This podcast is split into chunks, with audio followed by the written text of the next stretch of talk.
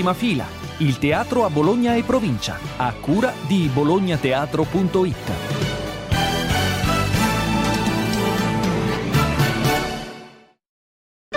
Prima Fila, calendario degli spettacoli.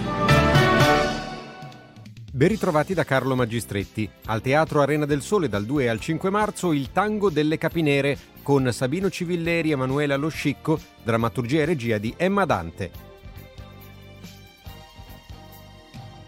Al Teatro Duse il quattro e cinque marzo Paradiso trentatreesimo, uno spettacolo divulgativo senza che niente sia spiegato, di e con Elio Germano e Teo Teardo. Al Teatro Dehon dal tre al cinque marzo Partenza in salita di Gianni Clementi con Corrado Tedeschi e Camilla Tedeschi, regia Marco Rampoldi e Corrado Tedeschi. Al Teatro Celebrazioni il tre e quattro marzo Bloccati dalla neve di Peter Kilter con Enzo Iacchetti e Vittoria Belvedere, regia Enrico Maria Lamanna. Prima Fila, Magazine. Adesso andiamo al Teatro Dehon. Questo weekend dal tre al cinque marzo c'è uno spettacolo dal titolo Partenza in salita, scritto da Gianni Clementi. In, uh, sul palcoscenico ci sono Corrado Tedeschi e Camilla Tedeschi. Corrado Tedeschi, benvenuto. Un saluto a te, un saluto a tutti gli amici che ti ascoltano. Allora, Corrado, parliamo di questo spettacolo. Per la prima volta intanto sei con tua figlia, una, un affare di famiglia verrebbe da dire, però è interessante il testo perché racconta proprio di un padre e una figlia in un momento topico della vita di ciascuno, cioè quello di eh, iniziare a imparare a usare la macchina e a fare quella famosa cosa difficile che all'inizio è difficilissima, che è la partenza in salita.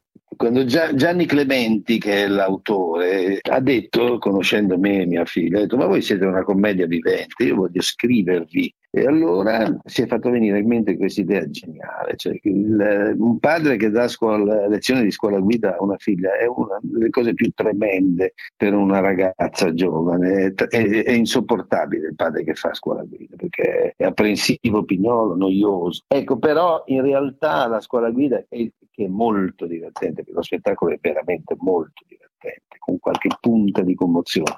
E, e quindi si svolge tutto su una macchina con questo padre, il padre diciamo che dice una frase bellissima alla fine, dice: tanto io sarò sempre un padre principiante, perché non si smette mai di imparare con i figli, e quindi è un'esperienza meravigliosa, complicata, soprattutto quello secondo me tra il padre e la figlia. E quindi insomma durante queste lezioni di scuola guida viene fuori tutta la nostra vita, perché tutto ciò che si vede è vita vissuta, sembra, sembra una commedia, in realtà è proprio vita vissuta. Noi non recitiamo la sera, ci raccontiamo. Beh, mi hai tolto la domanda perché volevo proprio chiedervi quanto c'è eh, di, di vostro in questo, in questo spettacolo. Eh, tu dicevi padre principiante, no? Alla fine dello spettacolo lui si rende conto di essere un padre principiante, ma non credo che sia facile né essere un padre né essere un figlio, insomma non c'è il manuale di, di istruzioni di questa roba qua. No.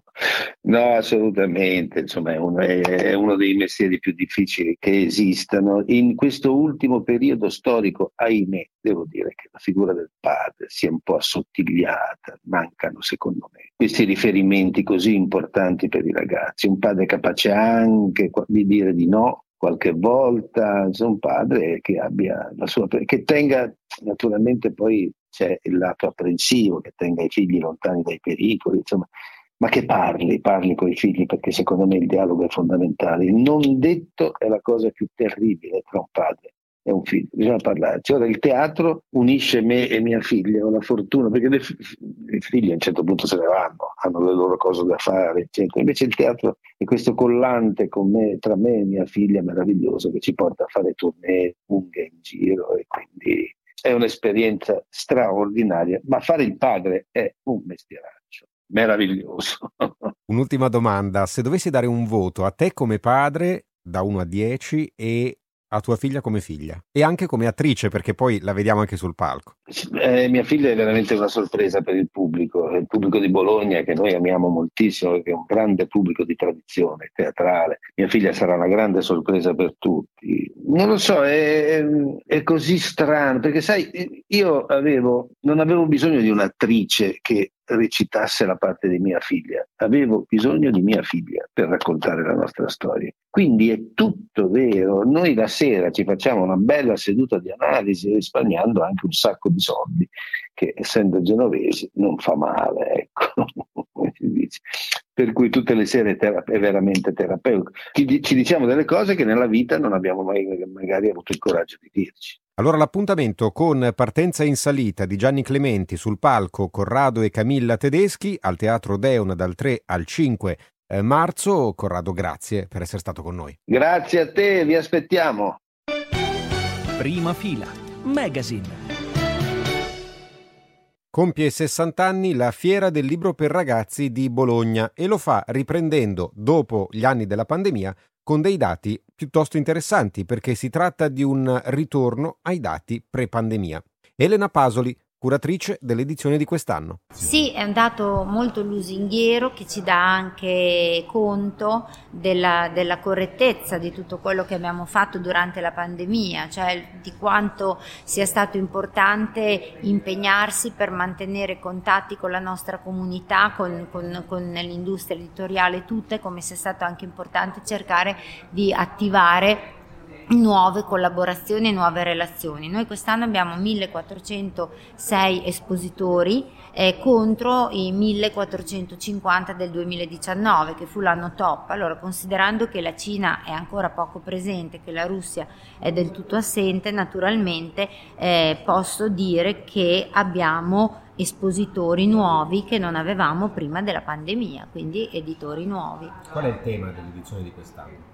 Ah, i temi sono tanti. La celebrazione del sessantesimo, intanto, con una mostra molto curiosa di, di pensieri illustrati che ci hanno mandato illustratori da tutto il mondo. Italo Calvino, certamente. Abbiamo una bellissima celebrazione in, in, in illustrazioni eh, dedicata al centenario del grande autore. Abbiamo una mostra Eh, con un catalogo, catalogo edito da Mondadori, una mostra curata dalla cooperativa Stoppani Accademia Drosselmeyer, che vede mh, in parte presentate le illustrazioni di artisti già molto famosi, già pubblicati, e invece una parte di illustrazioni che sono l'esito di un concorso internazionale di nuove voci che hanno mandato le loro nuovissime interpretazioni dei testi di Calvino. E sui temi poi la censura, la censura nei libri, nel campo dei libri per ragazzi, che è un tema particolarmente caldo oggi.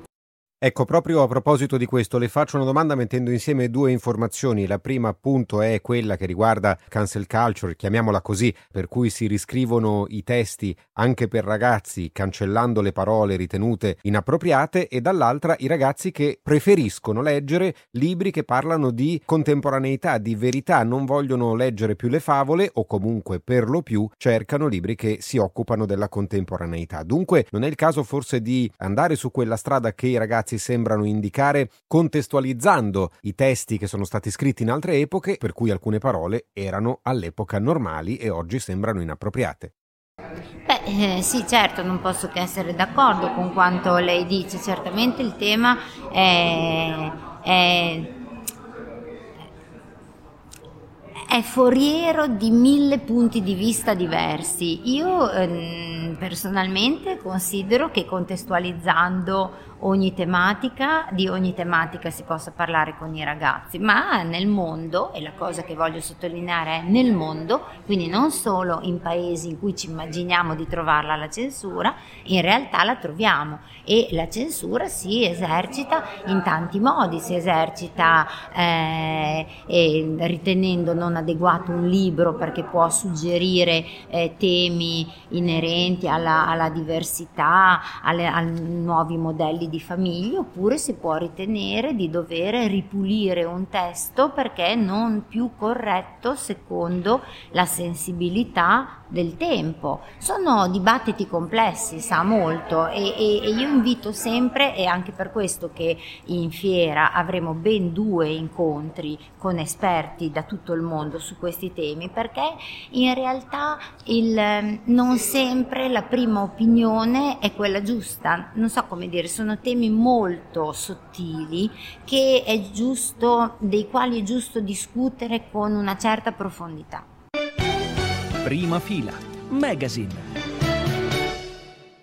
Nell'ambito della fiera del libro per ragazzi, quest'anno c'è anche una manifestazione collaterale che si chiama Boom, organizzata da Hamelin Associazione Culturale. Ilaria Tontardini, di che cosa si occupa Boom e dove e quando possiamo venire a vederla? Boom è un festival uh, che invade la città di Bologna e l'area della città metropolitana per due mesi, a partire dalla Bologna Children's Book Fair ma fino al cinque maggio, e che porta in città eh, ai bambini e alle bambine, ai ragazzi e alle ragazze della città di Bologna il meglio della letteratura internazionale e nazionale per eh, ragazzi, attraverso l'invito di eh, illustratori, illustratrici, scrittori e scrittrici che per due mesi incontrano eh, famiglie, classi, biblioteche e tutte le realtà che in qualche modo fanno da ponte fra la cultura del libro per ragazzi e i ragazzi e le ragazze stesse.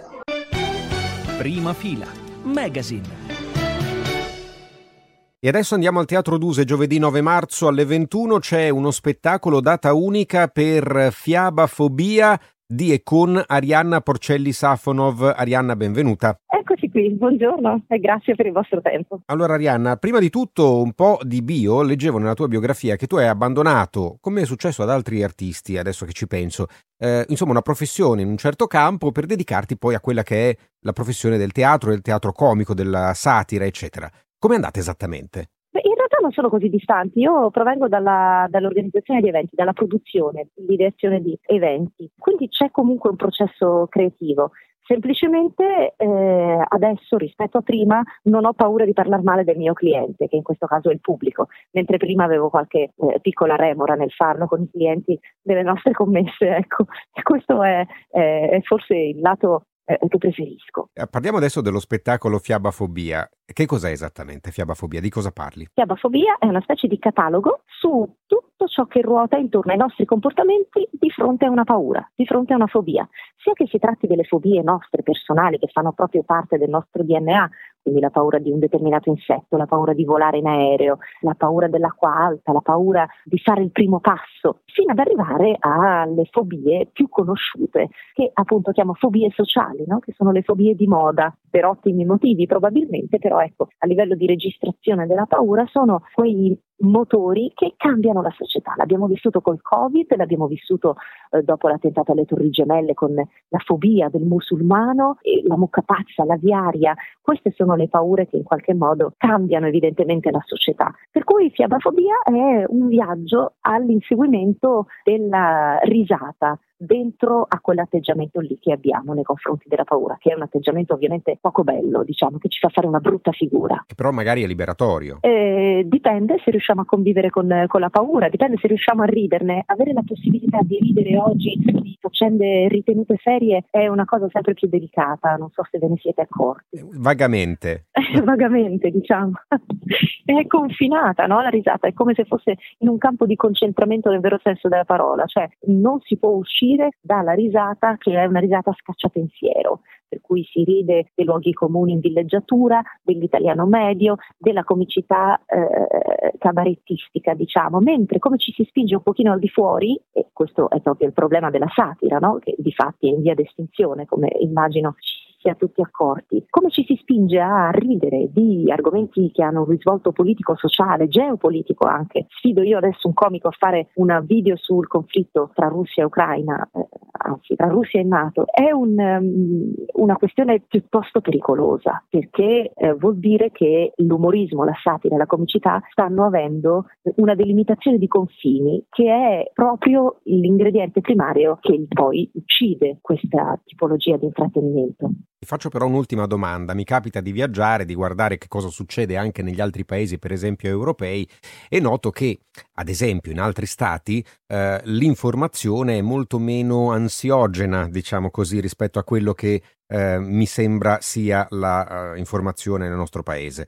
Quello, e ci sono poi altri aspetti. Ma la domanda è, c'è anche un aspetto, diciamo così, socioculturale in quello che accade che tu hai appena notato? Beh, eh, c'è intanto una percentuale legata alla nostra etnia, siamo latini e quindi ci piace la passione, ci piace il dramma e, e ovviamente questa è la perfetta ricetta, no? Per incentivare poi chi fa attualità o, o, o un altro tipo di diffusione mediatica tematica, incentivare a sottolineare proprio sulla gravità di quello che sta accadendo, anche quando poi in effetti, no? Sì, ok, è grave, ma non c'è bisogno che tu me lo dica quaranta volte. Questo l'abbiamo vissuto effettivamente con il Covid, per cui a un certo punto non si parlava d'altro, sia sui giornali che sulle televisioni che per strada. Eh, ecco, io credo che l'italiano sia sensibile a questo tipo di trattamento e che quindi probabilmente sia quello che ci meritiamo?